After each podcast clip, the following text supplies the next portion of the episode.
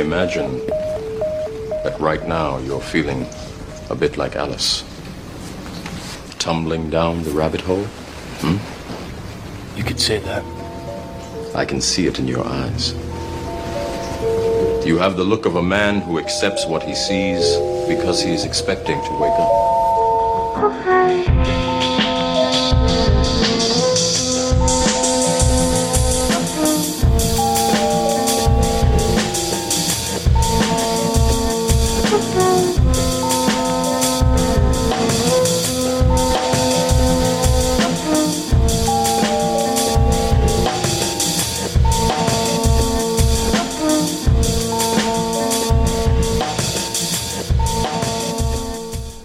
Welcome to Team Rabbit Hole Edition 243 with Marcel Polte. It is the Dark New World Order. Mind control and MK Ultra, ritual abuse and dissociation, angels, aliens, and demons. Anything and everything interconnected. We'll learn tonight how this could possibly be. Also, shedding light upon potentially some of the more darker aspects of consciousness with Dr. Marcel Polte. Welcome and well met. Thank you for the invitation to your show. For sure. Uh, and I just want to say up front, I'm glad that you're taking the risk on an English speaking program. Never think about it, just flow. I don't speak German, so you're doing better than me already. Good job. All right, so this is episode 243. Something we do at the beginning of these episodes is talk about the numerological resonator. Um, 243 reduces down to nine uh, which in this case is the Hermit card, or in this deck, the Alien, rather resonant already. Says, I bring back knowledge from distant places. The Hermit card, or in this case, the Alien, is about knowing your worth. You are perfect the way you are. Be free. Seek answers within you. Go deeper and understand more of the universe. Take the time to do something you've never done before, like a podcast. Uh, Raphael, what is the angel card that you have? So it is no surprise we have the angel number 57 angel of discernment. Belonging to the archangels, this angel helps everyone who works for a just cause thrive in all areas and to liberate people with addictions, leading them towards a healthy life. The angel favors work uh, with those who work in coastal cities and all who carry out functions related, related to the recreation area at these locations. So maybe there's coastal cities somewheres. I support my creations with patience and tender, loving care. The main angel qualities here are being non-attachment, feeling of freedom, liberating prisoners, and most of all, discernment. So I know that was a mouthful uh, for both of us, but I'm wondering if anything, uh, if either of those cards, the Hermit card or his Angel card, resonated with you, Marcel. Yes, and uh, you will see see the resonance um, when we talk about the subjects uh, later. I heard um, a lot of trigger words that um, are deeply connected uh, to the subject we will talk about. For example, the archangel, um, the role he's playing uh, in the whole uh, matter. Um, if you look at the polarities of uh, evil and good, uh, black and white, um, and so on. But this is uh, stuff we will go into. Um, when we when we come to the the, the last uh, half an hour, uh, we will um, uh, start with easier topics, uh, or uh, I should better say earthly topics, and then uh, come to the metaphysics. Sounds good. I'm very intrigued um, to kind of pick your brain. Uh, you sound like an interesting individual who has actually written a few books on very uh, fringe topics, more fringe topics. Hopefully, they'll become more mainstream conversations. But I'm curious, uh, Raphael, how did you become aware of the doctor?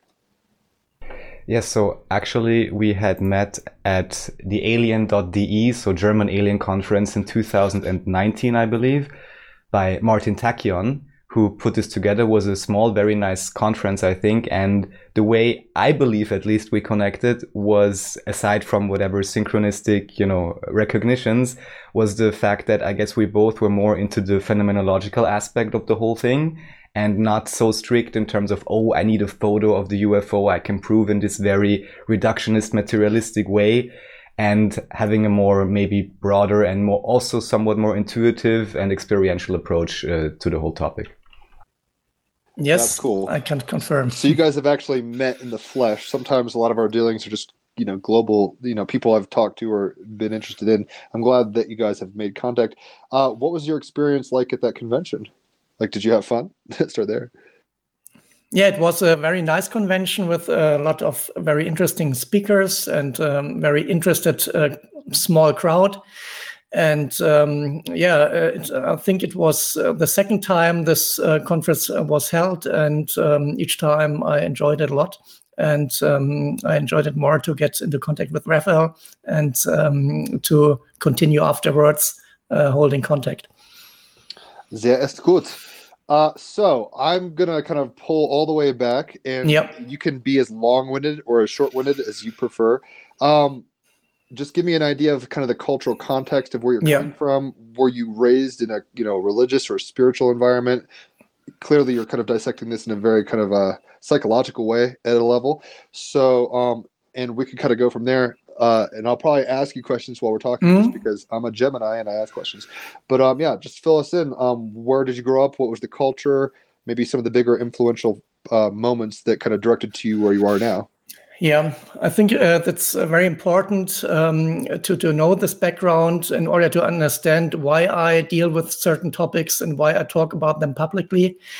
Um, I must say, um, as a child or as a youth, I had no special experiences and had nothing to do with the subjects we are talking about uh, today. Um, after my school, I studied law a, in, at Frankfurt University and became a lawyer and I worked for about um, 15 years in um, the top uh, legal law firms as an expert for company law. So uh, very uh, far away from the field of UFOs and ETs and whatever. Um, but I have to say, um, at the end of my law studies, um, I suddenly became very interested in physics, and I um, began reading a lot of physics books um, although it was never a a um, subject um, during my school time I was very interested in, but at the time it started, and for about 10 years, I did nothing more than to read one physics book after another. And after some years, I also um, uh, told my my boss at the time at the law firm, um, who knew uh, that I was quite interested in physics, that I even wanted to study physics besides my uh, profession as a lawyer, which he didn't find funny at all because uh, he couldn't imagine um, or couldn't um, uh, think of an attorney um, studying physics um, at the same time. Um, uh, nevertheless, I um, they had to uh, give in, and I I could study for about two years physics beside my uh, job as a lawyer, and so uh, during this time I got a very um, um, good and and um, well-founded um, knowledge in, in physics, and um, I also um, became aware that we uh, uh, still have some very huge gaps in our understanding. We, for example, don't know what is uh, the negative energy that is driving our universe um, or, or is blowing up our universe, um, uh, and and a lot of other questions. Uh, for example, if you look at quantum physics and so on. Um, but uh, during all those years uh, of studying physics and reading a lot of uh, physics books, um, I didn't uh, did never get into contact with uh, the UFO phenomenon. That's uh, changed when I found an article about the Belgian UFO wave, which was in I think 89 and 90, where for more than one year a lot of Belgian citizens saw UFOs. and what is um, uh, special in this case, uh, at the end, uh, the um, Belgian military uh, even held a press conference and informed the public uh, that they also saw those UFOs and had no answer. And this is something that you would never find in, in Germany um, or other countries maybe French, uh, but um, so I my my interest in UFOs uh, was arised, and I started um, to um, yeah, to study this uh, subject. And as Raphael said.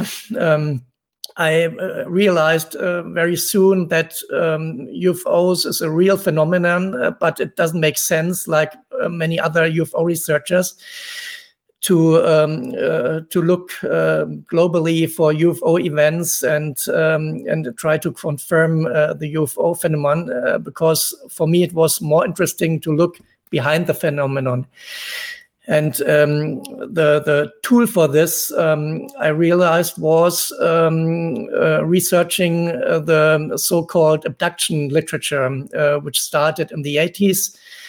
Uh, we had uh, Bud Hopkins, we had uh, John Mack, and other yeah, well-known researchers in this field um, that studied hundreds of cases where people told them that they had contact with ETs um, and uh, you're, you're, talking you're something. No, oh, okay. I'm talking to my brother. Ah, okay. He's asking for the GPU. You can go get it.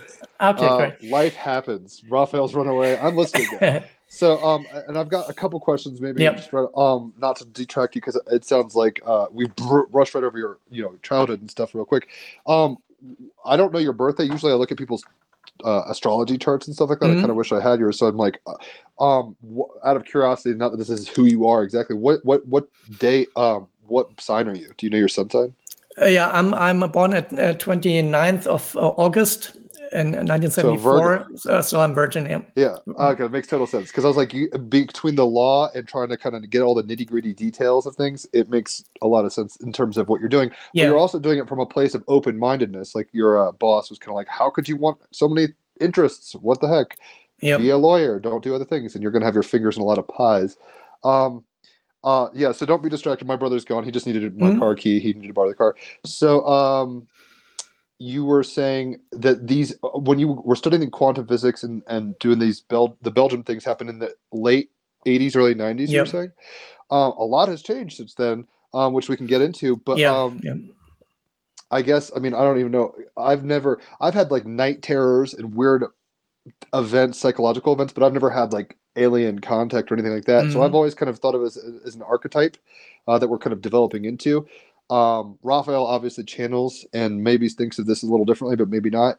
Um, what, in your estimation, I mean, I don't, we don't have to go hardcore on this, but I'm kind of curious. Are you looking at this as like a strictly phenomenal of the mind that we're like interpreting reality weird? Because you're mm-hmm. saying like, let's not go look for the base on the moon or whatever. It's, it seems like yep. these are um, almost events that phase in and out of certain dimensionalities or uh, something like that. Um, I'm kind of rambling, but you see where I'm going with that. Mm-hmm.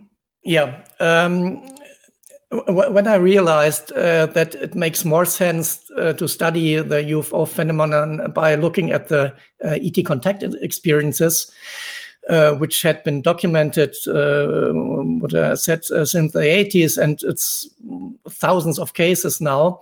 Um, I, I, still was skeptic, so I wanted to confirm what I've read in the US literature um, on these contact cases.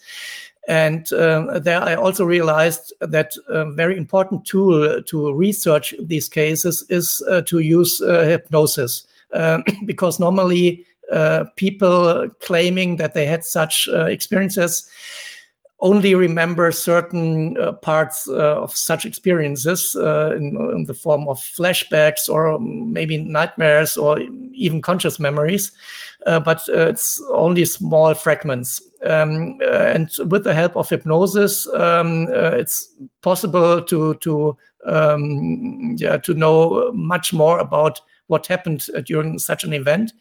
So um, first i wanted to. is hypnosis to something that you're familiar with or is this like a, a new skill set that you learned later on yeah i, I learned this uh, then um, specifically for for this um, for this uh, research uh, goal um, um however um, uh, when when i learned uh, um, uh, the technique of hypnosis i also made a you can say a degree it's like a, a official admission to use um, hypnosis for therapeutic, therapeutic um, reasons.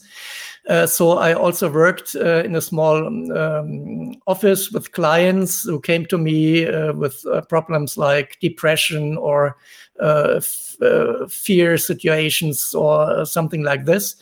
Um, and I used the hypnosis very successfully by working with the subconscious to help those persons. Um, but besides this work, I used it as a tool for my research. And um, by, by getting into contact with um, a number of people who claimed having had ET contacts, I was able to confirm that this, what I had read in the US literature, also happens in Germany or German speaking uh, countries, and that the same characteristics uh, that researchers have found in the US. Um, and th- these are also and now I'm getting back to your questions. These are also physical um, symptoms like um, scars or um, bruises um, that you cannot explain. Um, uh, also psychological uh, symptoms uh, and so on. Um, it was quite, quite clear for me then that this is a real global phenomenon uh, with also a physical aspect um, however, um, you must say, and all researchers that have uh, studied the UFO phenomenon uh, and uh, also the ET contact phenomenon um, will confirm this. It's not a mere physical um, uh, subject uh, or phenomenon. Uh, it's an you must say interdimensional phenomenon because many things that happen you cannot explain by pure physical standards. Uh, so um, um, I also became aware that all this is quite complex. It's not uh, just about um, gray ETs uh, that are abducting humans uh, for maybe a, um, a genetic project. Um, this is one part, but uh, we have to, uh, to, deal here with uh, a lot more um, intelligences in different dimensions with own agendas, partly working together or working against each other using humans or supporting humans. So it's a quite um, um, complex picture that you get when you dive into this. What a space so, opera we find ourselves in. Allow me just to point out this is a quite similar route, just as uh, Michael Newton had taken, who had written Life Between Lives. I, be- I believe he also did lots of hypnosis yep. or Dolores Cannon with the Three Waves of Volunteers and all the other books. I just want to say that there's other cases of individuals having gone through a similar journey and yep. discovered maybe similar ideas in some aspects, or at least there is this transcendental quality. There is this highly dynamic and complex realm that is invisible. However, that from which we can actually draw back information if we enter the right brainwave states, which in a sense, you know, makes sense. And Jim, as to your perpetual question as to whether these are only imaginations or real phenomena in terms of real aliens. Almost an arbitrary question. It's, it's almost like because because again because it's levels always of the unconscious, right? And if you would say it's just a different kind of level, then it would appear from some perspectives just like an imagination of the subconscious. However, it is still equally real when you enter that frequency bandwidth right? So it's uh, but what. I guess what gets tricky for me is like um, in the movie Inception, like his ex-wife. If you've seen the film with mm. Leonardo DiCaprio, his ex-wife. No spoilers, guys, but like his ex-wife is a figment of his imagination that he's kind of hidden. So maybe any interactions he would be having with her wouldn't cause mutilations at a certain dimensional level, right? It would be like I'm having baggage with my past, whereas it seems at at a phenomenological level, like there's evidence that can't be quali- qualified they're like, I have scratches, or I was here and now zapped over there, or whatever the case might be, um, which seem to have a uh, well, I don't. It's hard to talk about. It's like a um, an observable quality from other perspectives, just beyond the subject themselves. Yep. Yep. Um, I think it's it's both. Um, from what I understand, um, also um, uh, from talking to my clients um, that I work together in this field, um, I assume that some experiences and some events um, only take place on another level. Um, and some uh, experiences are in our three dimensional uh, plane. And uh, one very um, big um, cooperation of this is uh, that you have the UFO phenomenon and the, that you have the UFOs that are now um, even detected by US Navy uh, fighter um, uh, jets and, and so on. Um, uh, so um, at least uh, the UFOs uh, have been confirmed as a physical phenomenon in, in our 3D dimension, um, which does not mean that uh, the same UFOs maybe exist at the same time um, at another dimension as well. Mm. Right. I don't. I haven't done much research, but Carl Jung would be like, UFOs are real, but that's us coming into contact with the subconscious in a very kind of tertiary point in a way. It's like this like interface point between you know deep mind and and other. Um, I haven't seen the footage, but even I think the, yesterday or the day before, there was uh, apparently footage of some kind of shape shifting situation going on outside of a commercial airliner, maybe. Okay. Um, mm-hmm. So it's it's in the news. It's not just I know that uh, you know in the past few months, years, it's been more like U.S. government being like we can't. We'll say that we don't know, or what you know. It's like that kind of like plausible deniability kind of stuff. Um, so there's a few yeah, things to to dissect here. One thing I just like to mention briefly is that at the conference that we both attended, there was also at the end very nicely done by Martin. He said, "Oh, Francis, why don't you come up on stage?" And he was the guy who was live at this aerial phenomenon, and I believe 1994 in a high school or primary school in Zimbabwe. And at least the way I could speak to him, it was completely in line with all of these, you know, time dilation effects, children reacting differently, children being closer than parents, which is, if one understands belief systems and the rigidity, makes total sense. And also maybe remember there was this one woman reading um, these abduction stories from the national parks in the US where people vanished and, you know, children survived more often, adults almost never survived. And this could actually be a, a, hint towards Sasquatch potentially or Bigfoot, you know, in terms of, because the children then said, Oh, I was taken care by a big bear, you know, what could be a big bear if a child describes it? And of course, these are, you know, far out themes, but it was interesting to see how different, you know, information points here can, can connect together. Then of course, at the same time, there's a few, uh, plenty more things I'd like to dissect and have your particular uh, opinion on. However, maybe briefly, you would also like to mention the other research you did, which is kind of the, the darker side of the whole thing in terms of, you know, mind control abuse and so on and how that connected together for you. Yes, yeah. I, I didn't want to to um, stay um, too long at the uh, ET contact phenomenon because uh, that's just the beginning, and this has been well researched in the 80s, and we uh, already know a lot about this. Um, so this was something um, I could confirm by my own research, and from there I, I went on. Um, um, and the reason for this was that during my hypnosis sessions, where and if we talk about hypnosis, um, uh, we, we have to explain that uh, this is nothing more than um, um, leading a person in a um, um, in a, a, state where he's more relaxed. Uh, and in this relaxed state, he can better uh, remember uh, past events. So it's uh, it's not usually it's not that this person is like like uh, uh, switched off and cannot remember what happened during hypnosis. He's quite aware all the time that he's or he or she is lying there.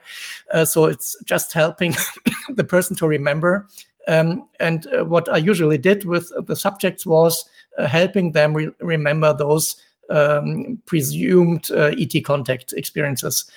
But then um, during one hypnosis session, um, it happened for me for the first time uh, that suddenly um, this uh, in this case it was a woman uh, did not only describe what happened to her um, but suddenly uh, talked differently and said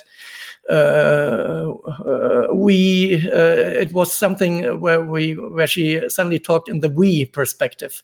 Um, and i wondered and and uh, asked myself why she's talking now about we um, until i realized it's not the woman anymore talking to me but that uh, something has taken over and that i'm now uh, mm, supposedly talking to a uh, to an alien intelligence. And um, after this first channeling that happened there, I still was quite uh, skeptic uh, about what has happened. I thought maybe she had a, a psychological problem or anything like this.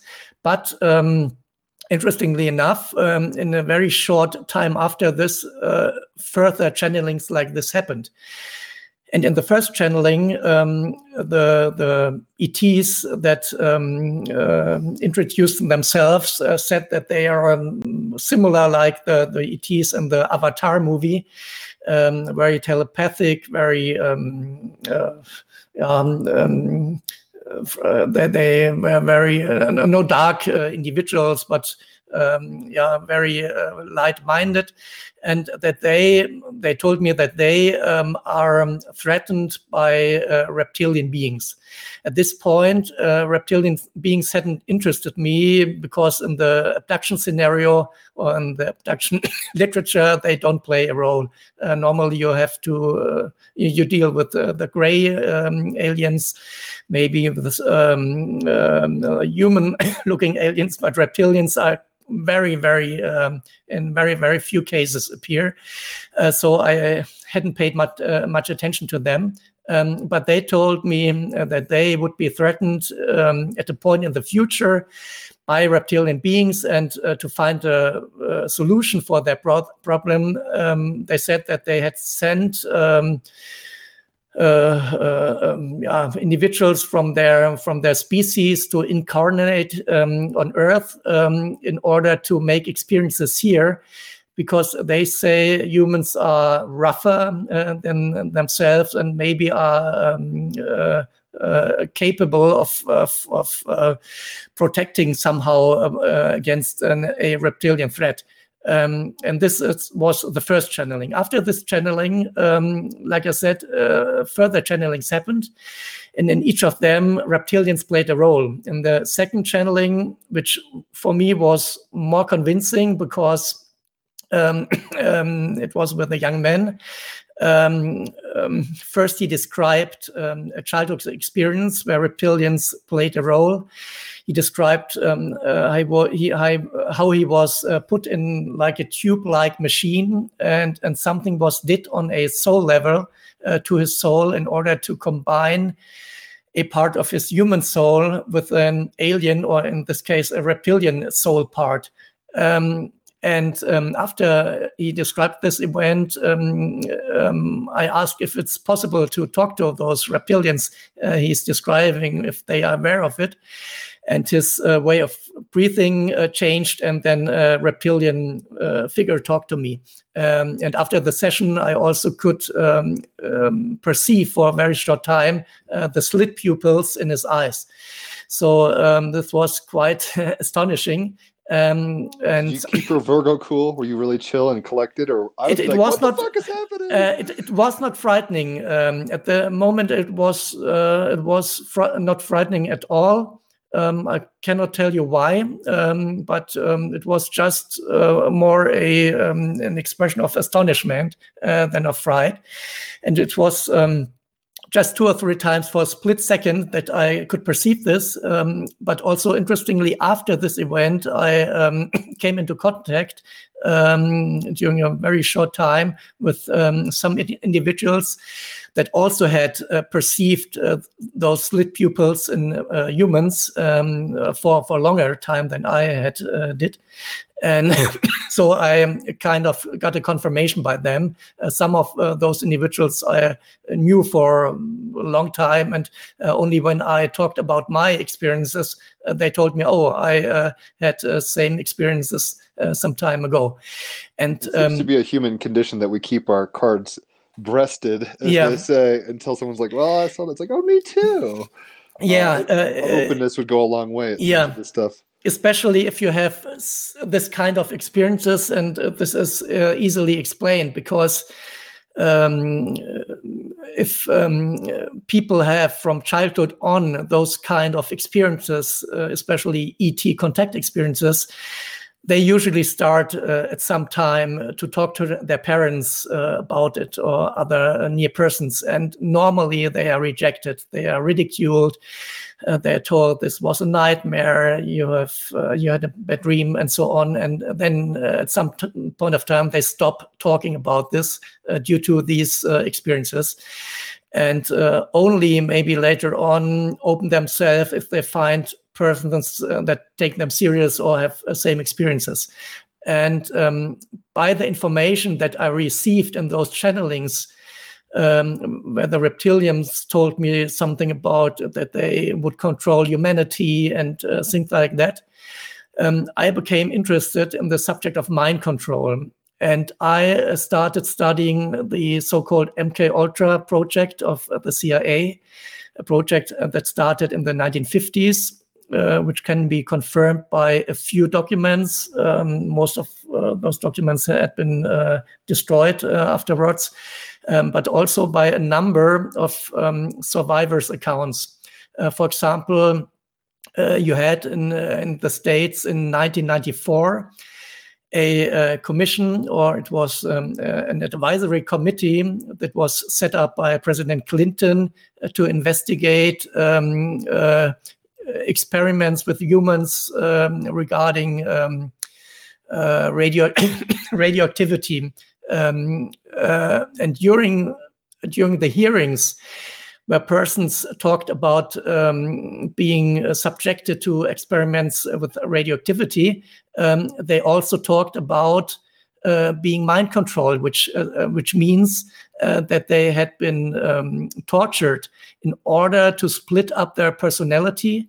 This is a well-known in psychology. It's a well-known uh, mechanism in order to protect oneself. Um, if a child is getting in a situation you can say in a near death situation where it's uh, abused, where it's tortured, where uh, it's um, experiencing great fear um, and cannot escape the situation, um, the personality splits up and a new personality part um, um, appears. And this new personality part takes over all the pain and fear in this moment uh, in order to enable the core personality to survive. And the CIA has used this technique in order to find a method of, of perfectly controlling humans.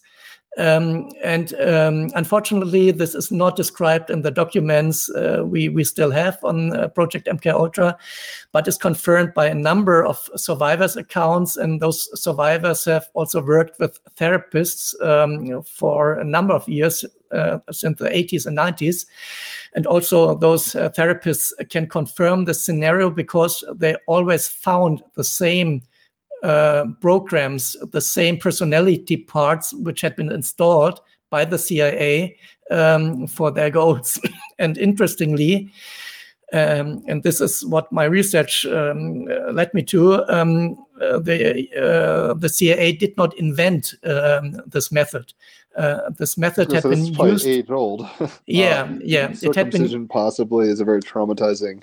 Yeah, uh, it's it's a thing. very old method it had been used, uh, for example, uh, in the in the German Nazi concentration camps, um, um, and therefore it appears not to be a false memory or a misinterpretation that a big number of survivors of MK Ultra are naming Josef Mengele, the so-called um, uh, angel of death um, of, of uh, concentration camp in Auschwitz um, uh, as one of the um, of the perpetrators uh, under the name of Dr. Green.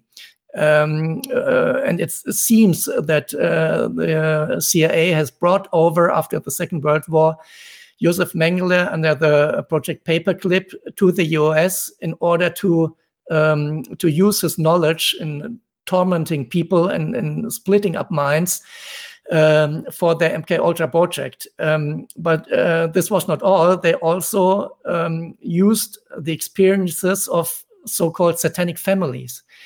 And this is a quite frightening and astonishing uh, phenomenon um, uh, that you have um, all over the world, um, family structures which have a satanic agenda uh, and which uh, are locally organized as satanic cults.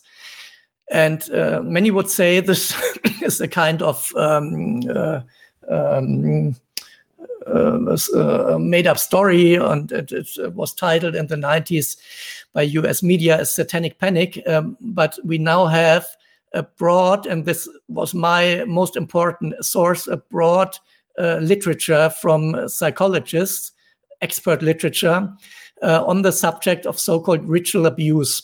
And those psychologists have worked for um, uh, decades now uh, with with uh, survivors of satanic cults and have always found the same the same um, pattern um, that uh, all those survivors have been born in families uh, that uh, abuse and torture started um, from birth on in order to make those little children um, be capable of dissociation because dissociation is needed uh, in the most extreme form in order to split up uh, the personality. Um, and this is uh, the goal of those satanic cults um, to uh, train children uh, to become uh, later perpetrators. And they do this by using torture, by using abuse. And by teaching those children, you can only survive if you learn to torture other children. And if you learn to split up your mind, and for example, um, uh, if it's a girl, um, uh, that one personality part has to learn uh, to to become uh, so-called uh, sex slave, um, which has been conditioned only for uh, purposes of um, child abuse, child pornography, and things like this, which the cults use to finance themselves on one hand. On uh, on the other hand, um, they use it to bring people under their control. For example, um, if you make a video of um, of uh, people for for of a person, for example, a politician, in a situation with an uh, underage girl, uh, you have this person under control for all of its life, and these are um, uh, patterns that always emerged in the work of therapists um, and I compared the literature of US therapists with the literature of German therapists uh, who describe exactly the same. Um, and we even had in Germany a, um, um a, a, commission um, which was um, uh, initiated by the government. Uh, that studied ritual abuse, that made data surveys, surveys uh, that uh, uh, talked to survivors and um, that confirmed uh, the whole phenomenon. So uh, you can say this is not a conspiracy theory, uh, that's a real phenomenon, and uh, all this is connected because the cults work with the same technique um, as the CIA, and the CIA even uh, in many cases. Um, took children out of satanic families in order to use them for their project because those children had learned from birth on to dissociate and therefore were, were very suitable for their me for their purposes. I mean, obviously, movies like Sybil come to mind, where it's like a fracturing of a personality. Yeah. Um, even I guess Zoolander, where he's kind of programmed to go after the guy.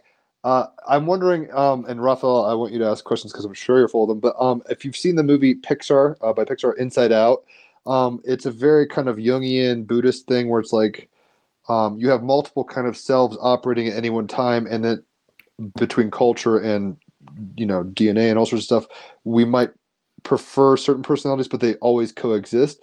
Are you of the presupposition that like we have a symphony going on, and usually culture says pay attention to violins, but there's always like a timpani somewhere lurking, and then I guess these people through stress or you know whatever splinter a person enough to be like you know focus on the timpani more when they desire it. Yep. Like, do you think this is like how would I put it? I, I there, um, and it's a weird way to put it, but I've heard Grant Morrison, a chaos magician who made um, the Invisibles, this comic book from the '90s. Uh, he was kind of like everybody's schizophrenic, like multiple personalities, and that we we you know that's a very heavy term, so I don't really like like the idea. But it's like we have a lot of aspects to ourselves that maybe aren't expressed, but yep. they're real uh, and that you can kind of coax these things out. So like um, whether it's uh, through psychedelics, like uh, the LSD kind of being used in MK Ultra, um, which I think is actually well alluded to in the movie Conspiracy Theory with Mel Gibson and uh, Patrick Stewart. He was kind mm-hmm. of like he put him on LSD and started fucking with stressful conditions, and it caused a break from reality or whatever. Um, do you think these are I, I, I, it doesn't have to be either or, but I'm kind of framing it that way. Mhm. Is this like a mental situation that we're dealing with in terms of a cultural, mental, biological phenomenon, or do you like when we say like you know you're possessed by a spirit? Do you think these are intelligences that are working through vessels that have programmed Yep. themselves? Because when we talk about reptilians, when you were talking about that earlier, Yep. like sometimes I'm like, um, like I, I've done psychedelics enough where I'm like, is this my hypothalamus talking to my prefrontal free, prefrontal cortex, and I'm having an experience of the data transfer? So reptilians in this case would be like our brain stem, and maybe fear, you know, fight or flight kind of syndrome, or, or you know, these basic primitive drives, and that's what's wants to take over humanity. It's like that's what's trying to enslave us. Do you look at this as like a psychological, physiological thing mostly, or are you? I mean, it sounds like you're kind of open to the idea of dimensions and spirits and stuff. Um, anyway, I'm just in hearing Yep. all this. It's like, yeah, it, uh, like what's not ritual abuse? Like that's what culture is, isn't it? It's like Mhm. he's talking to God and you're not, so talk to him and or whatever's going on. Like pharaohs can do it, but you can't, or popes, or presidents, or kings. Um, in a in a Buddhist sense, it seems like we're all in suffering. You know, getting fractured constantly. So. I guess I'm rambling, which I do a lot. But if there's anything you want to say to anything I just said, and Raphael, if you have any questions, obviously.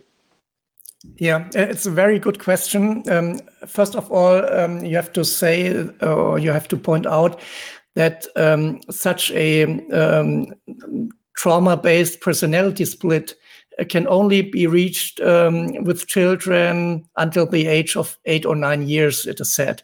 Uh, because after this um, uh, age, um, the personality um, seems to be strong enough um, uh, to to to um, uh, To cope, on- yeah to, to cope with the situation or not to cope with the situation but it's not it is not uh, possible anymore to break it up the personality.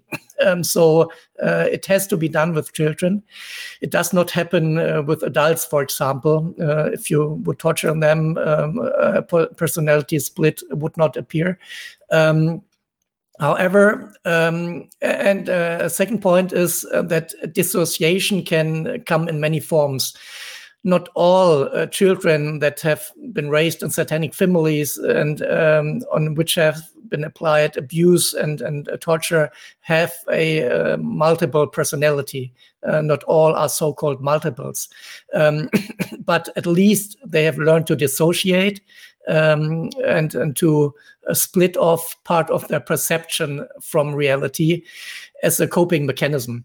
Um, but uh, if you get to the personality splits and to your question, um, for sure, uh, personality or, or psychology and the therapists, most of them um, uh, explaining it uh, or, or, or just uh, they are not explaining it, they are just naming it a personality split. But then you have to ask yourself, um, first of all, what means personality split?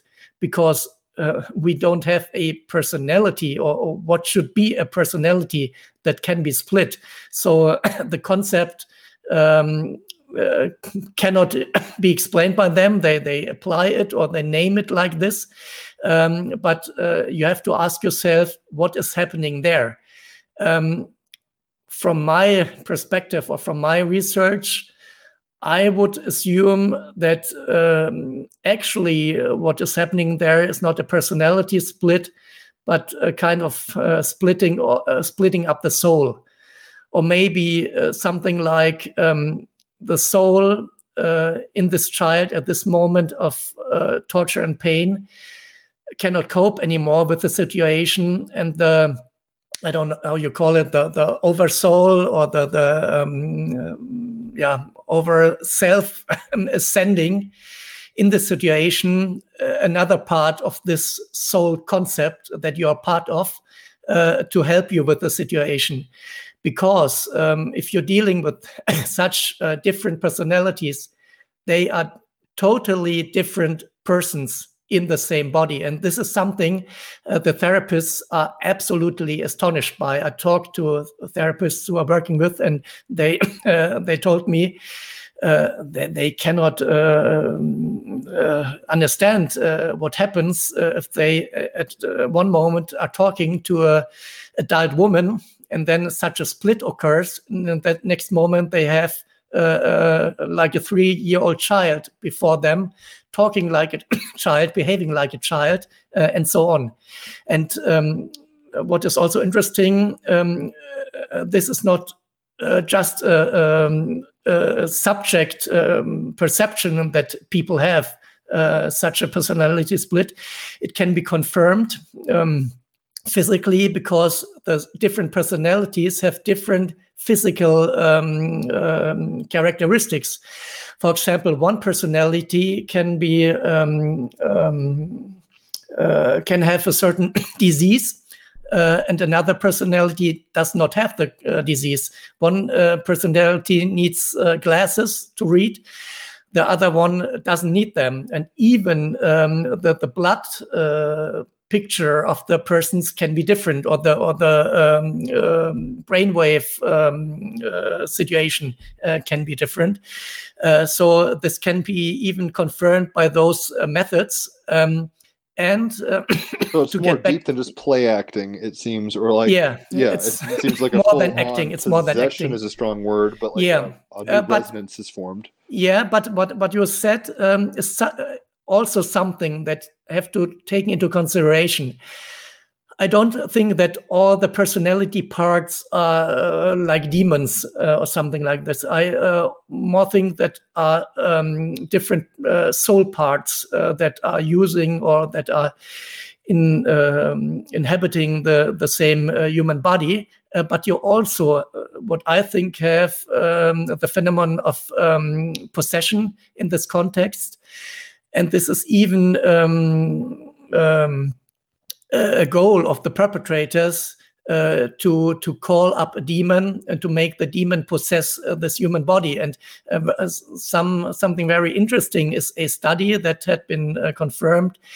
Uh, that had been um, um, uh, done in, 2007, the called the so-called um, extreme abuse survey, uh, this was an online study. One part um, was aiming only at, at uh, professionals, at therapists, at social workers uh, who have worked in this field.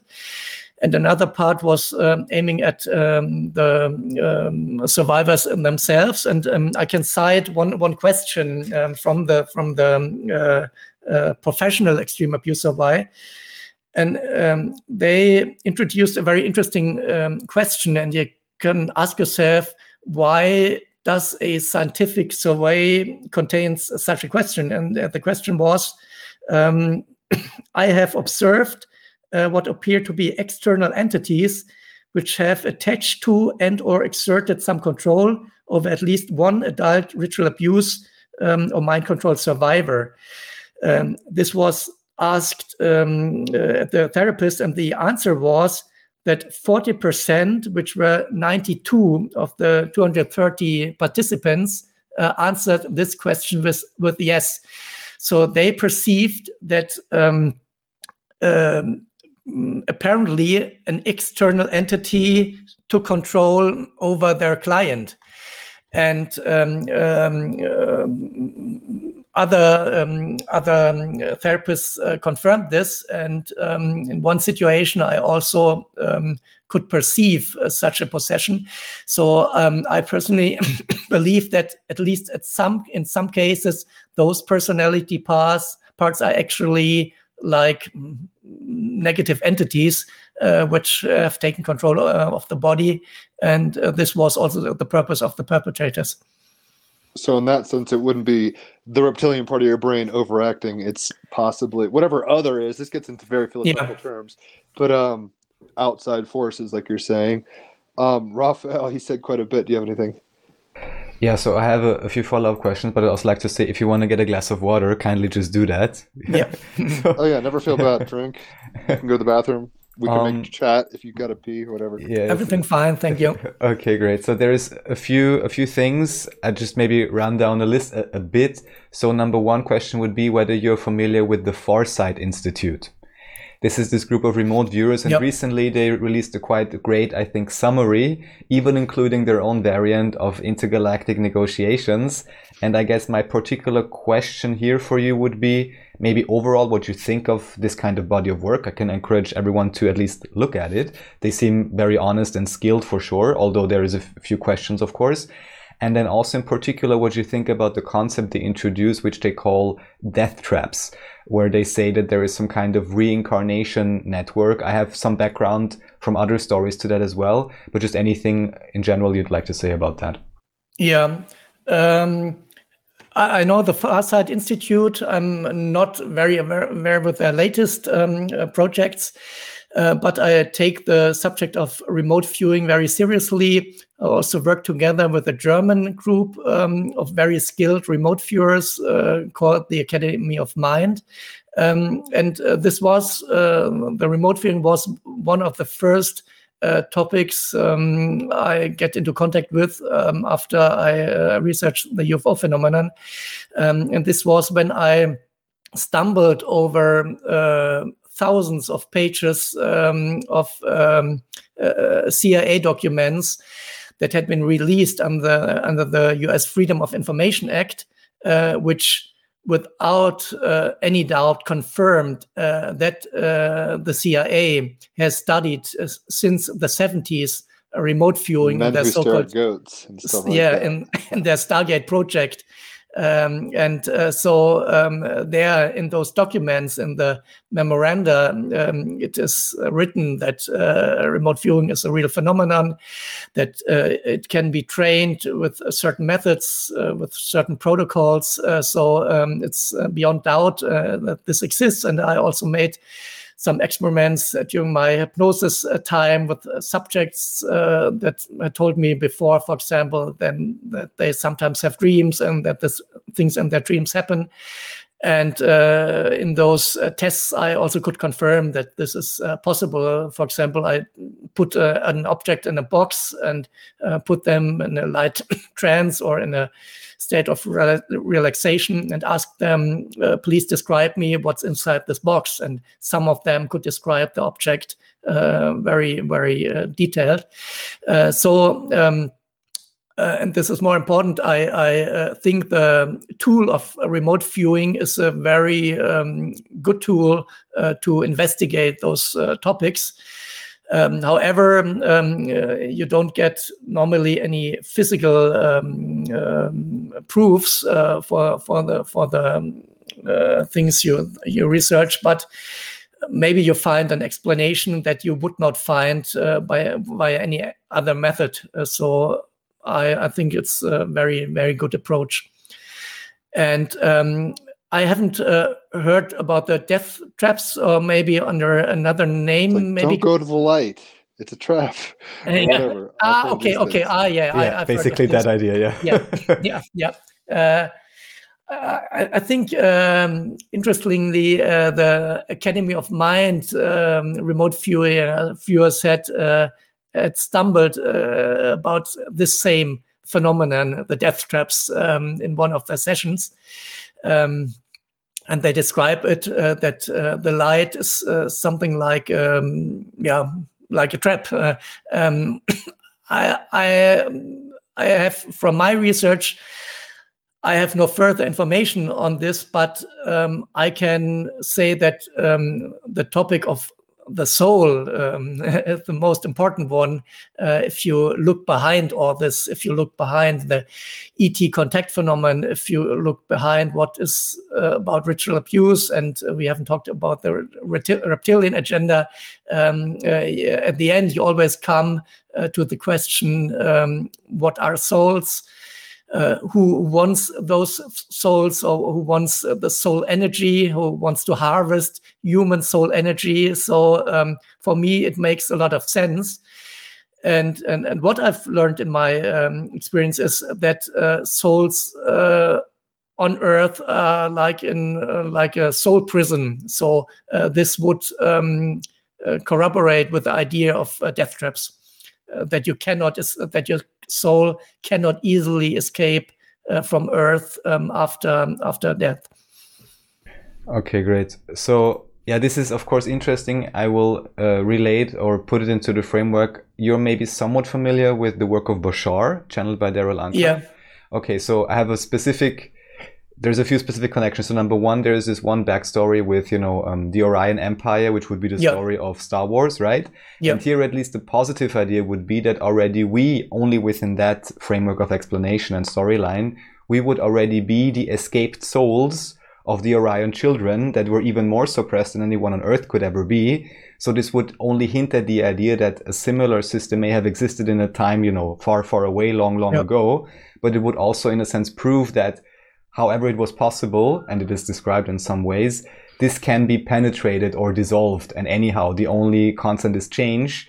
So even if that were the case, I would I would not necessarily be depressed because of it, because anyways, you know, if there's a way to close the box, there's a way to open the box, right? Yeah. And then of course there's the question of the fractal structuring of souls, whether even this death trap idea is only a subjective linear experience that we create, even on a somewhat level of a you know soul level a little bit, but Yep. only one level up above, it's already complete freedom, and that in itself is also only, let's say, a grand drama. Mm, yeah.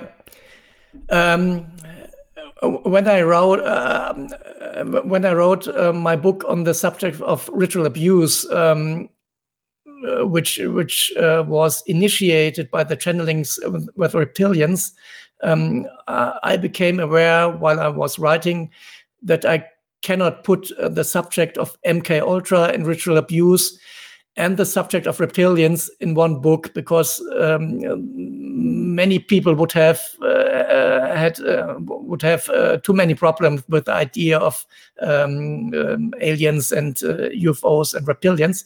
So I split it up in two parts. Part one dealing with MK Ultra and ritual abuse, and this was very well received, I must say, by the by the public uh, because it was is, is well researched and contains a huge number of uh, sources and literature and so on. Um, and uh, when I published um, the second part, in which I say that behind um, MK Ultra and uh, the satanic cults um, are other forces. Um, one part of them are the reptilian entities. Um, um, I was confirmed because uh, many readers uh, that were, were big fans of the They were just part. waiting for this. yeah, but but uh, uh, no, no, uh, the contrary. Uh, many readers uh, that were big fans of part one, uh, then were totally shocked and furious um, Oh. and said, "How can you write about this? Uh, now you're you're you're uh, destroying all your credibility, Right, right. and uh, even worse, the credibility of the survivors." If you now talk about uh, reptilians, um, um, but um, when I wrote the second part about the reptilians, um, I knew I would need, uh, um, uh, besides the physical concept, uh, which I describe in this book, uh, which means that we are living in a virtual, multi-dimensional reality, I need um, even more a spiritual concept.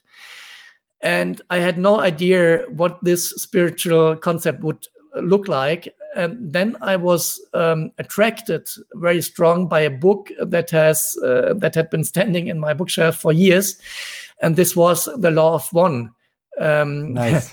and and um, uh, I had looked at, at this book before and wasn't very interested. But then, when I uh, again started reading the book, I couldn't stop reading because I fo- found all the answers I needed for the spiritual concept.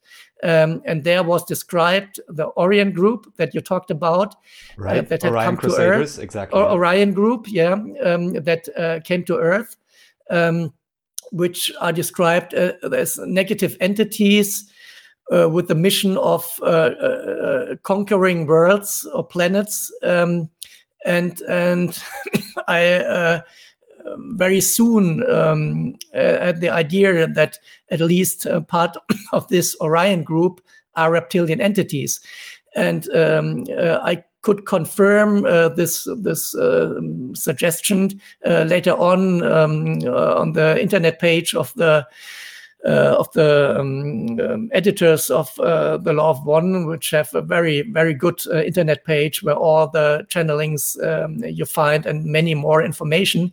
And there, the medium uh, herself, the the woman that made the channelings, um, talks about the reptilians.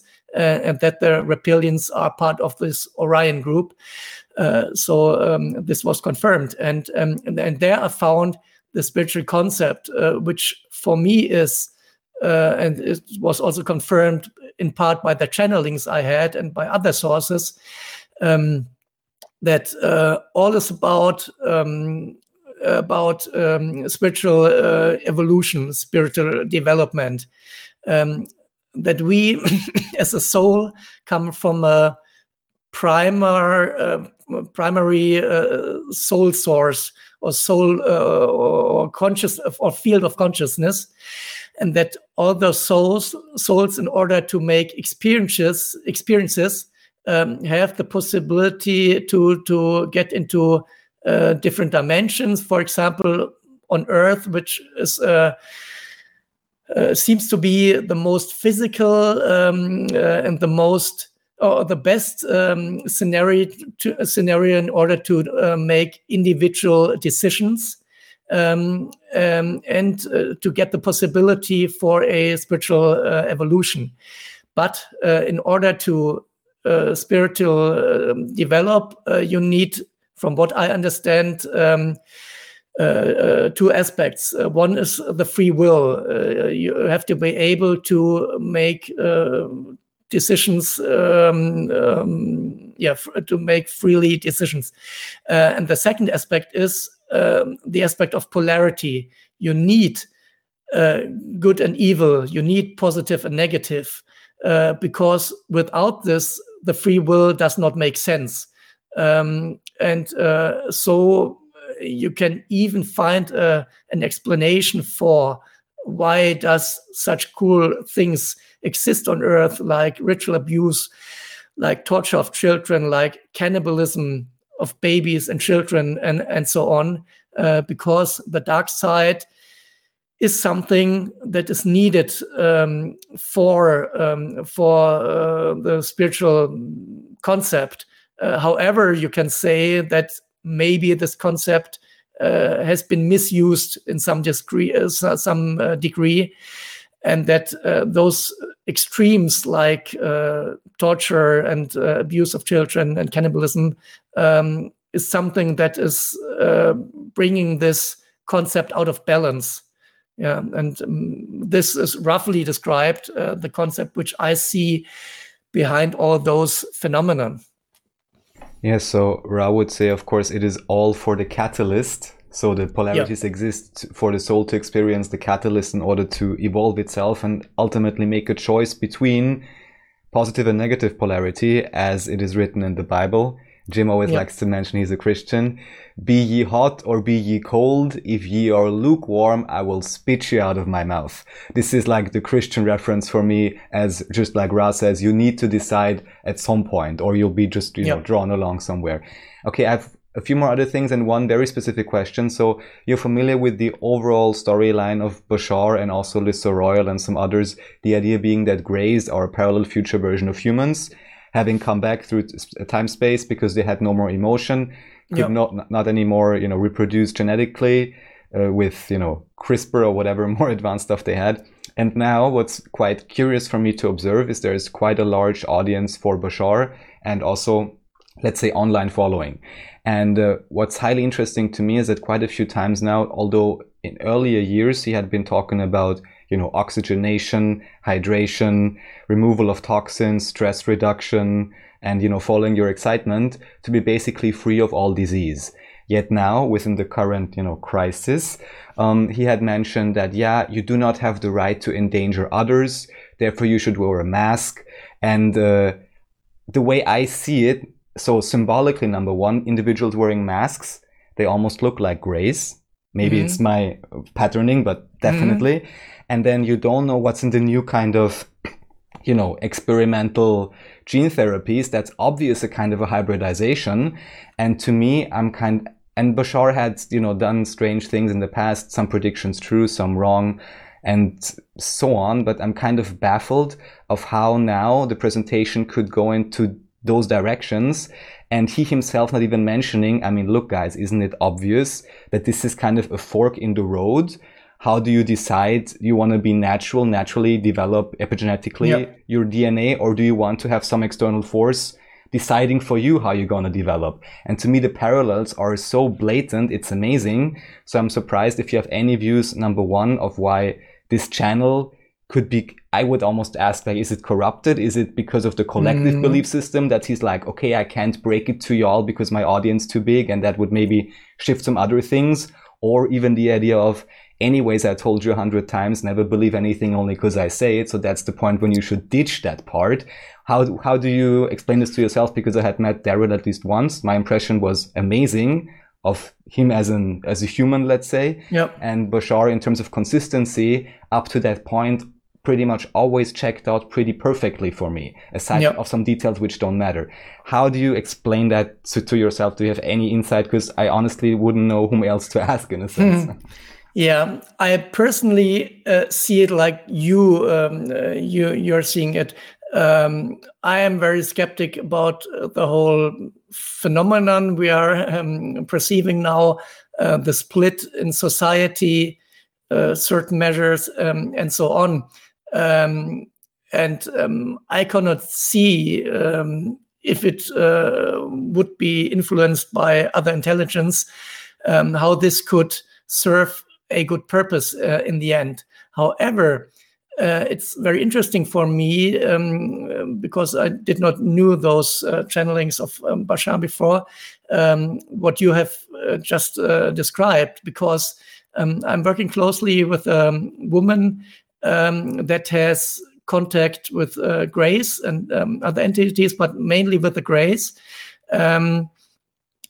And she has told me uh, that the Greys um, uh, have told her uh, that she, she should get a vac- vac- uh, vaccination. Um, and this Yeah. was something I was very surprised.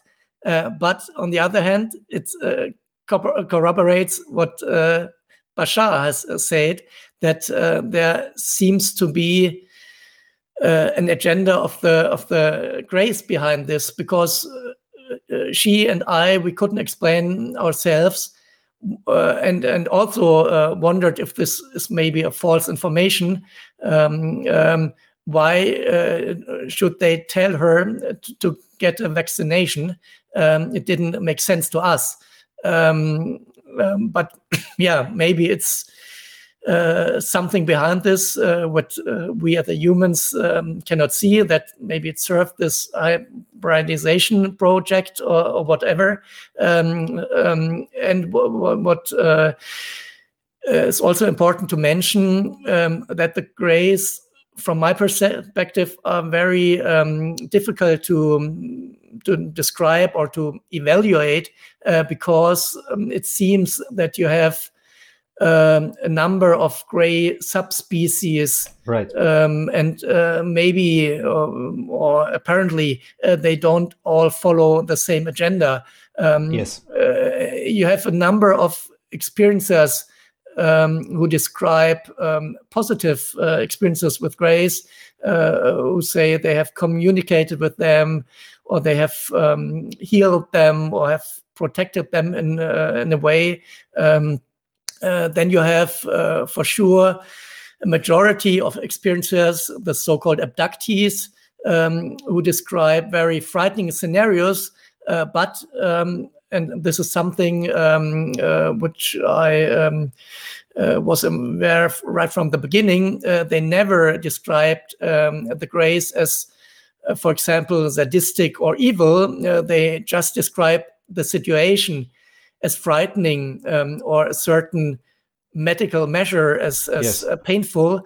Uh, so um, it's it's obviously not the intention of the grays to frighten humans or to, to make them pain, and uh, um, maybe it's uh, just their perception that makes uh, all of this frightening experiences.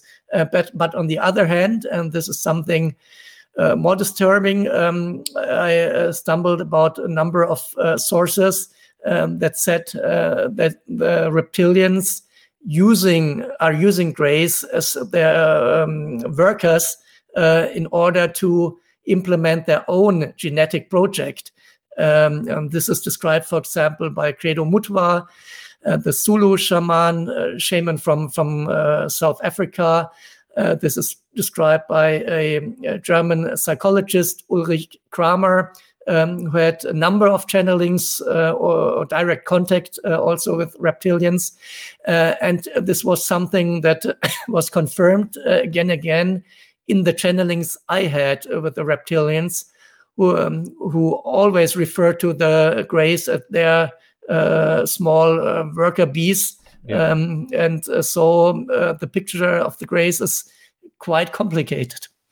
Yeah, I agree. And um, so maybe just what's so in a way insane to me is that even just seeing it at face value, let's say social distancing, someone having fear of other yeah. humans, um, and even the, the concept of virology itself has to be investigated. Maybe you've already heard as in a basic yeah. level, which will shock many people even more when they come to realize that. But what's insane to me is that Bashar oftentimes mentions, look, those Greys did that. They tunneled back. They created the hybrids. One of those would be Bashar himself to allow a positive continued evolution of the species. So, and yep. now we have a scenario happening where I would say the health or even viable genetic stock of a population is potentially endangered by all these things, even without the newest therapies, just the general lifestyle is degrading it, you know, but this yep. would be an acceleration. And in my mind, I just can't fit together why he, this channel in this case would simply not point out the blatantly obvious and just whether you would have any ideas whether there could be I don't know, some kind of interference, or it would be because of the channeler's own belief systems. It would be because of the collective he's channeling to, mm. or even some kind of a, you know, a cruel type of a test in terms of, yeah, I'm leading you down the wrong way. You have to, finally, you have to really graduate and realize if there's a part of the information that's maybe just inaccurate or inapplicable or something. And also because this was just one in about a year ago about the masks and then mentioning, you know, path of least resistance, go along to get along, reinvestigating your own belief systems because it may not be about you, but about endangering others. But all of these things, of course, hinge on a very, let's say, uh, material reductionist concept of transmissions of disease and so on, which the way I understand it is just plain and let's say insufficient model, let's just yep. say, uh, highly inaccurate. And so I would wonder if you can relate to that at all, how you could explain to yourself how a channel can actually warn you about this, give you very straight outlines, and then at this crucial point, in my mind at least, make a, a switch. And he would not never say, oh, you have to do this or this. But uh, even these kind of comments and having this history as a frame of reference, in my mind, just doesn't fit together at all. Is there anything you can say about that? Yeah. Um, I think um, one has to be very skeptic um, about the content of channelings. Um, I, I, would never go so far like many UFO researchers who um, uh, do not like the idea of channeling at all and say this is absolute nonsense. Um, and um, honestly, I law cannot of one is channel two, right? Is channel uh, material. The law of yeah, one is, yeah, is yeah, as well. Yeah. Channel, yeah. Um, uh, on, on one hand, I don't understand them because uh, they know and they accept that in every um, abduction case, and you have hundreds, uh, there's also always described a telepathic communication, and in many times is, are described downloads and uh, uh screen memories uh, given to human minds and so on. So it's uh, very obvious uh, that those same um, aliens are capable of uh, communicating in this way via channeling uh, with humans. So why shouldn't it be possible? Um, uh, on the other hand, I think um, it's very very difficult um, to to evaluate the accuracy or the correctness um, of channeling content. Um, if you uh, one measure for me is the quality uh, of the content. For example, the Law of One material uh, seems to me very high uh, quality um, um, and uh, there are uh, yeah great differences um, in the quality of of channel materials. Um, but for example, um, I had vacation lately, and there I read the second book of Dolores Cannon that you mentioned before. And um, I was very interested because she's one of a few researchers uh, that used extensively channeling as a means of um, investigation. Um, but while I was reading her book, um, um, I think it's about 500 pages. Uh, after 300 pages, I uh, I gave up um, because I um, I found one channeling that contained a lot of uh, confirmations uh, for me, uh, but she also presented a number of channelings um, which, um, in uh, in themselves, uh, for me, did not make too much sense. And she also presented, for example, regarding the subject of Atlantis, uh, she herself presented three or four channelings with very Mm, yeah, you, you can even say contradicting information. Uh, and if you take one of those channelings, maybe it sounds convincing, uh, but there you have three channelings. Uh, all of uh, those three channelings um, uh, sounds uh, for itself convincing, but um, put put aside, um, if, if you line them up, um, you see um, some parallels, but uh, also very, very big differences. Um, so uh, they cannot be true, uh, all, all, the three. Um, and that uh, was for me uh, another big hint um, uh, showing me that we have to pay attention using channelings. they can be nearly 100% correct and contain very important information. But at the same time, um, uh, whole channelings can be completely false, or in a good channeling, maybe can be some uh, false parts.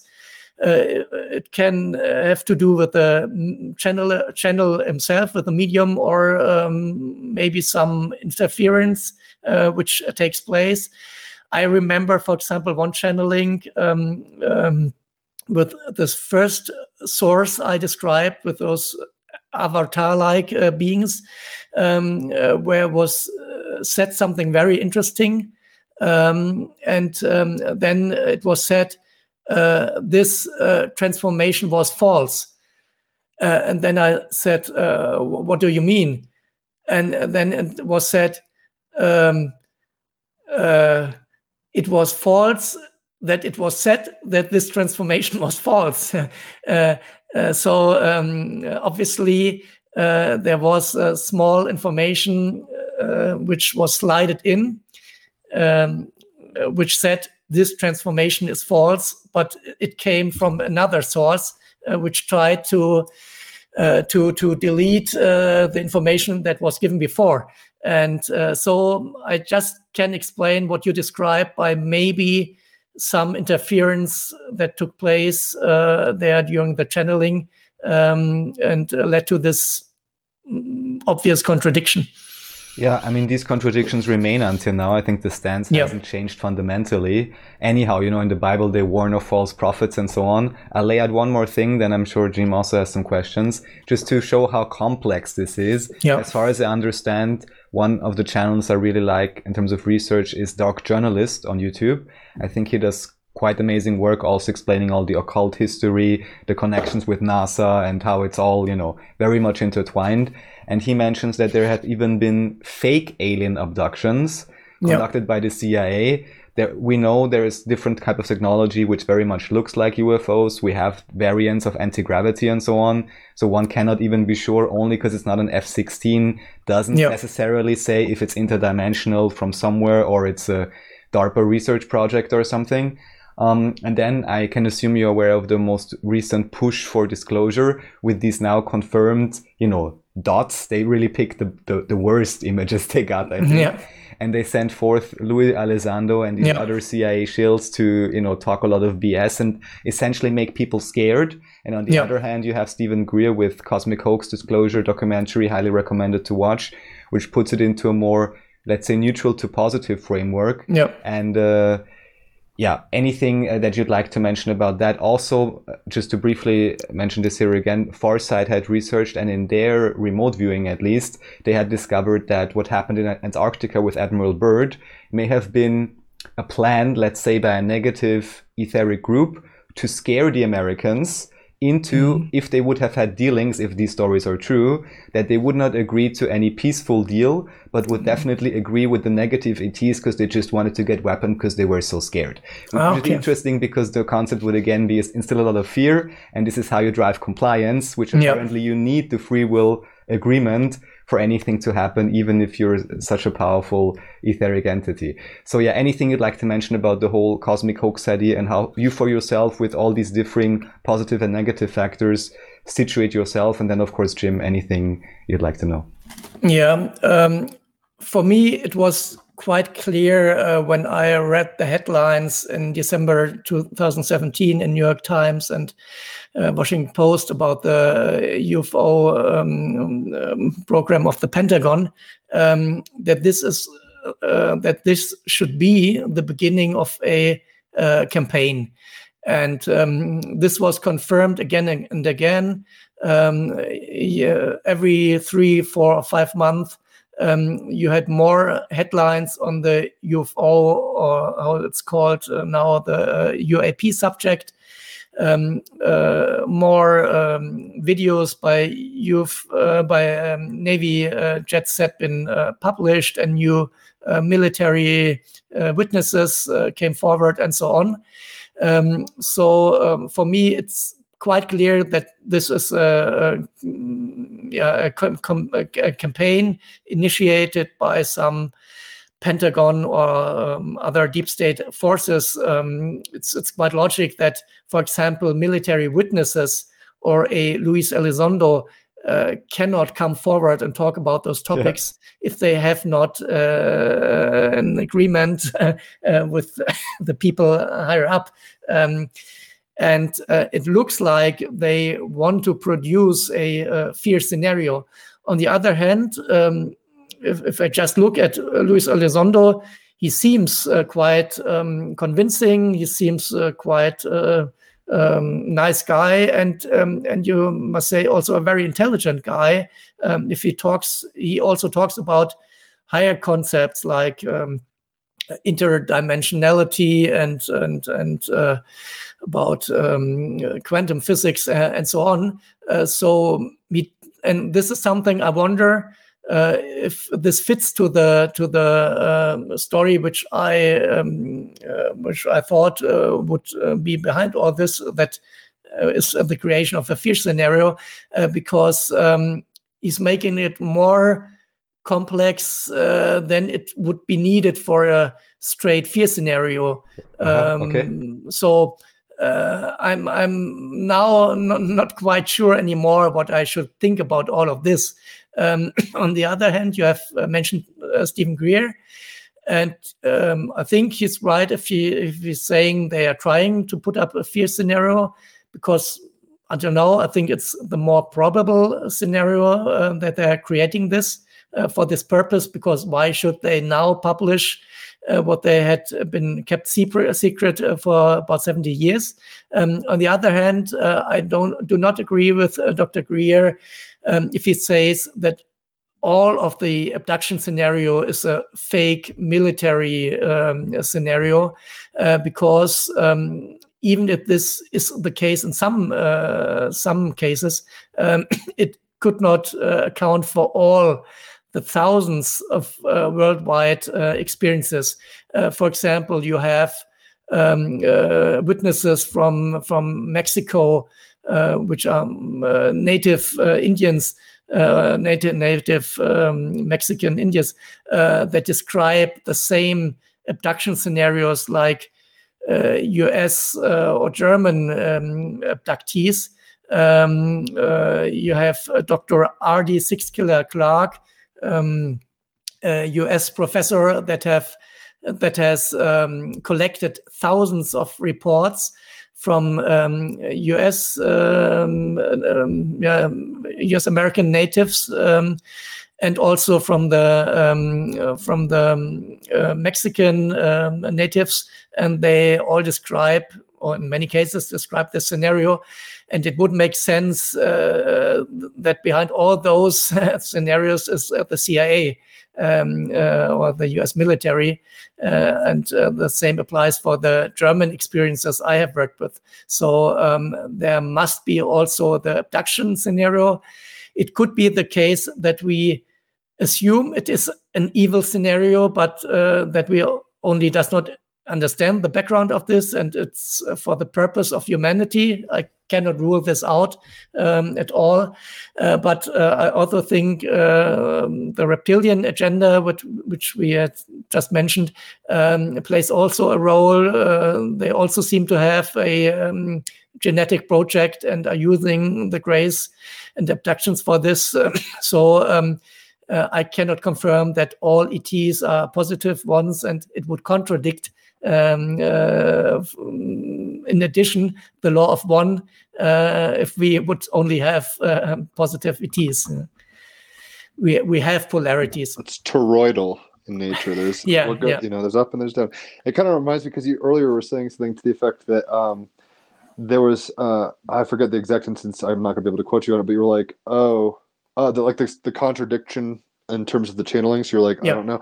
It's weird because I don't. I mean, I'm not a material reductionist, but I think you know we can use the observable world as a model to understand further other things. And the fact that we have wave particle duality makes me wonder if there's just a lot of weirdness going on. So it's like if we're looking at something at a certain way, we might experience it a certain way, and if we experience it a yep. different way, it might shift. Um, just to, i mean I, I, don't need to clarify this but uh, one of the reasons i'm still a christian i was raised a christian and i could even see that it's almost spiritual abuse at some level where it's just like hell and all this stuff.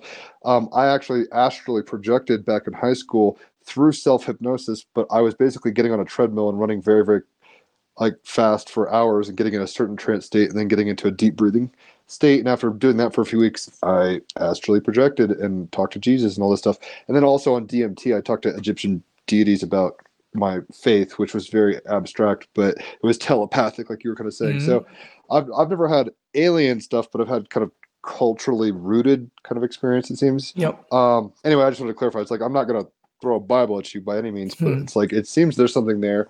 Um, yep. In any event, um, I'm kind of curious like where we go from here like uh not the uh raphael's having a um i like how you're open minded about the possibilities of what Bashar might be going through, whether it's like you know a false test from the teacher to will have like, to be. whatever. honest honestly i can admit in a sense i would just be how should i say um distraught or whatever disappointed in a sense yeah?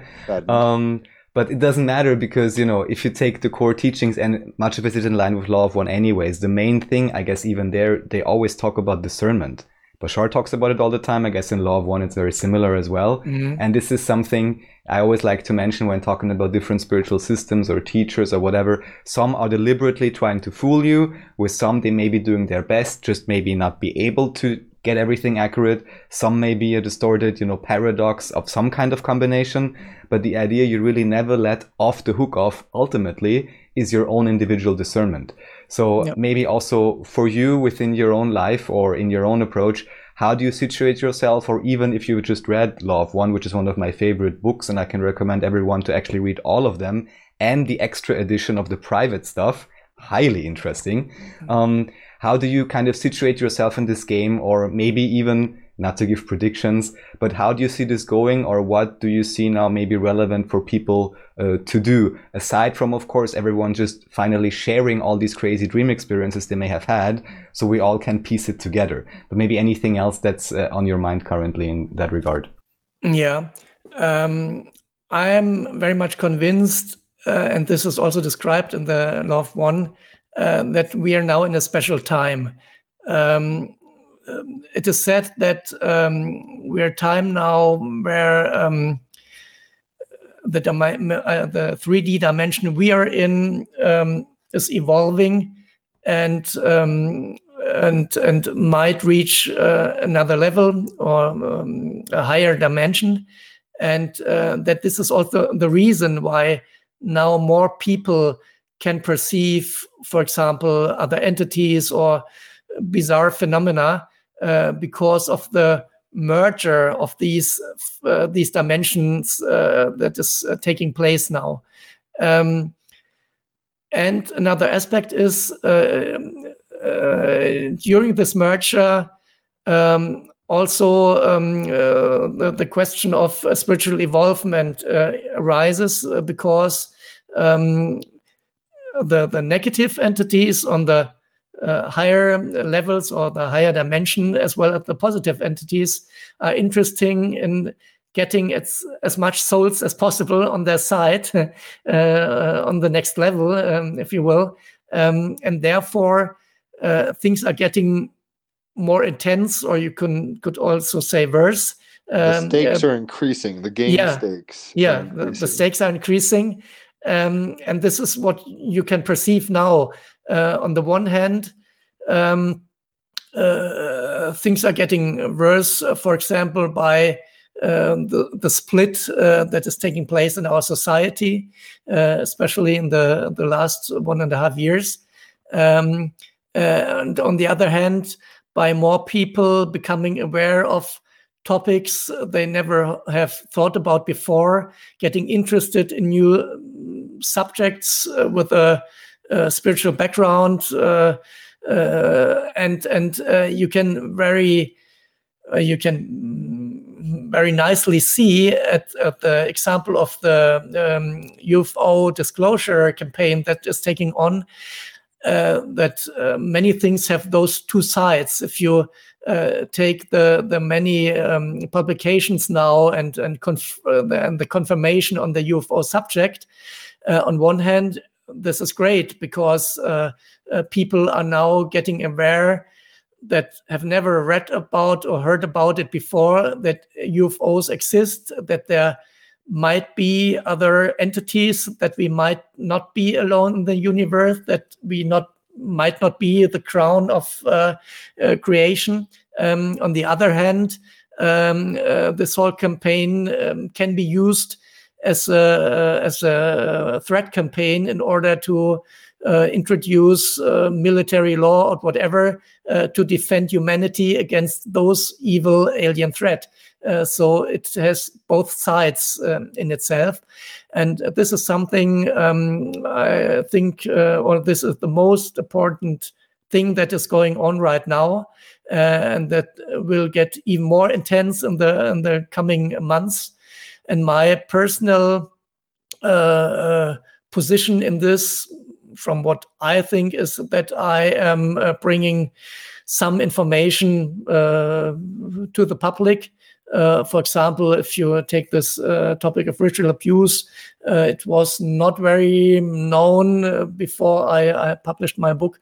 And uh, since that time, not only due to my book, but um, to many other things that happened parallel, many more people are now talking about satanic cults, ritual abuse, um, um, and so on. So um, I think I'm one of many hundreds of thousands of people uh, like you, Raphael, as well, or like you, uh, like you both, uh, that are bringing information now to the public uh, in order to enable individuals uh, to decide uh, do they want to open themselves to this information or do they prefer to close their eyes and to hold on to the old belief system and and uh, a last thing I want to mention, and this is also said in the law of one, but I think it's an important point um, that it is said there that both uh,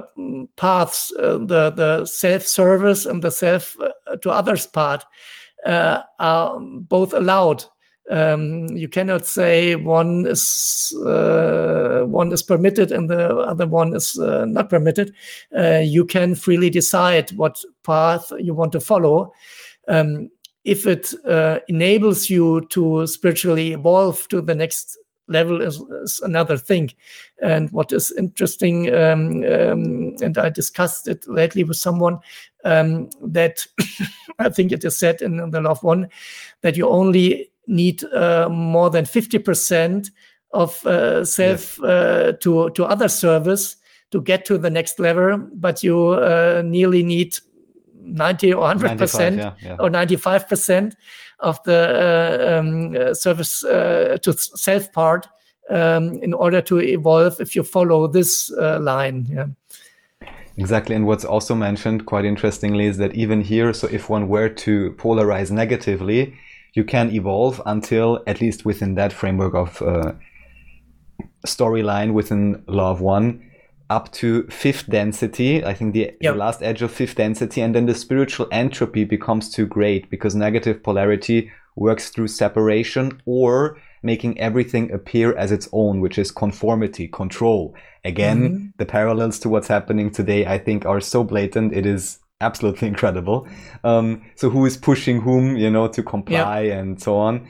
Um, but even then, it is described that eventually the negatively polarized fifth density consciousness realizes it can no longer proceed onto sixth density and up because of the spiritual entropy. So all they do is like in Star Trek, they say reverse polarity and they just ascend. So even Yeah. within that grand drama, it's kind of like, oh well, you know, whatever. Like it's all it's all good. It's all contained within the one. Ultimately, it's only the one creator playing with itself. So Yep. However, at the same time, it is this grand drama, and we have these great capacities for catalyst within the human experience. So yeah, it's it's quite a ride, and only again I can say I applaud each and everyone listening and joining this experience because on this I'm quite convinced also is that no one is ever really forced to do anything or incarnate anywhere. So I'm pretty sure everybody who had incarnated here, like they really want to know we the, asked the real. to be here. know? Oh my So- god. we asked for front row seats to the apocalypse. I mean, that's the whole point. It's a shift. It's a, apocalypse is an unveiling. Yep. I think in some way we're shifting. Um, it is funny to think because we've talked a lot um, in previous episodes. I mean, this is as much a podcast as a psychotherapeutic tool for me. Asking Mhm. Raphael because he reads Law of One and Bashar and all this stuff. I'm like, what do you think? Um, but discernment is like one of the you know earliest topics we ever talked about. It's just like how you know how how do you make decisions? Uh, there's a, a band, a Canadian rock band you've probably heard of, Rush.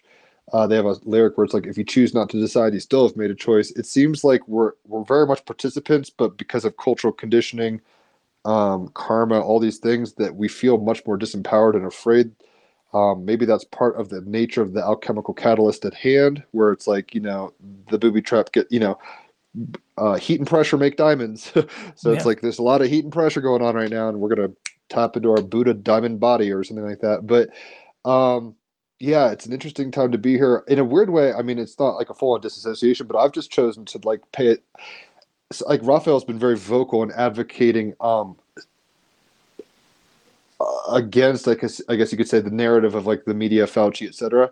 Whereas I've just been like, I can't even get embroiled because I'll just start machinating. You know, I'll just be thinking about this stuff all day long and not for some reason that's just draining on me so it's i, I really do hope that whatever you know whatever scenarios i guess in the future start um because i remember you know about a year ago we were like here come the fema camps and shit and Hmm. it's like clearly it hasn't happened yet but i feel like we're moving towards a direction of um almost like apartheid where it's like if you aren't vaccinated you're not going to be able to participate with society at the same level Yeah. as those with the pass which is a choice we're making. We have to be resp- I mean, I'm making if I don't want to get vaccinated, which I don't, that might mean that I lose some of the privileges that I've been a part of as a cultural member at some level, but I would rather be sovereign, body sovereign than just say, well, I can go to a rock concert or a tennis match Yep. now because I've got the pass.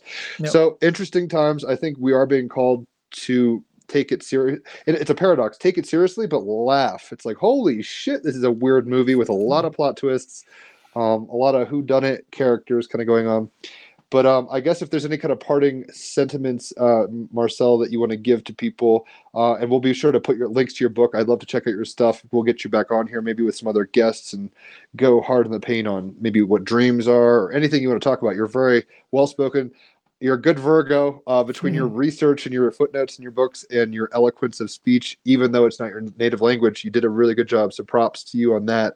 Um, but yeah, if there's any kind of um, parting thoughts that you want to leave us with, uh, it doesn't have to be like beautiful, inspirational stuff. It can be a horrifying question that leaves us hanging forever, Edgar Allan Poe style. Um, but your the conch is yours. Uh, m- maybe just uh, one uh, last um, thing I want to point out, um, and it's also described in the Law of One, but also um, by other sources. um, as I mentioned before, um, one um, important aspect of the spiritual or the possibility of spiritual evolvement, evolution, is uh, the free will. Um, and since the negative entities have to respect the, the free will, they can only use the methods of manipulation and um, uh, how should I say it? Um, fear, uh, fear, uh, and and um, attraction, Verführung, um, A seduction, yeah, of uh, manipulation and seduction um, to get a human being um, on their side if they don't want to break uh, the laws. Uh, so we always have to keep in mind um, if we get into contact in our daily life uh, with means of seduction or means of manipulation, um, what is behind all this? Uh, that these are methods of um, uh, of uh, yeah manipulating our free will uh, to get us on the wrong side. So we should always stay alert, feel to our heart what is what could be the right decision um, and um, and follow this. And um, this was also said uh, in one of the channelings uh, to me. Uh, we humans have a uh, natural um, compass uh, built inside, and these are our emotions. And if something or someone does not feel good, uh, it usually is not good. So this is uh, one one uh, concept I would um, uh, uh, bring to the awareness of your um, of your audience, and um, I think a, a, very wise one. And so I hope we will get through the intense times coming now um, without any harm. Well, in that sense, we're in the mind of God or the heart of God or however this is working, so we can't be lost. It's just a scary part of the dream, it seems. Like sometimes dreams get weird. Yep. That's how it works. Um, we've asked to be at a very weird part of the dream. So uh, keep doing your good work, sir. I applaud you. you. I, I do appreciate what you're doing. And I think that these kinds of, uh, even just you putting out in the collective makes the whole thing kind of upgrade. So uh, have no fear even though we are neurologically kind of weird ape things uh, or whatever's going on that you know fight or flight kind of stuff goes on. Yeah guys i guess if i gotta say anything it's it's a weird trip we're on. Try to be respectful of others and do vocalize um, you know whether it's to a therapist or friends or f- whoever vocalize your experience because you never you're not alone and the way you find the others is to express it. If you keep you know hide it under a bushel no i'm going to let it shine as the christian little song says. So it's like let your let your experiences be known. Uh, it will help yourself and others process the whole situation that much more readily. Yeah. Also i'd like to thank you once again marcel for joining us. Thank you very much. Uh, yeah discernment is key. Further up and further in thanks everybody for listening thank you for the invitation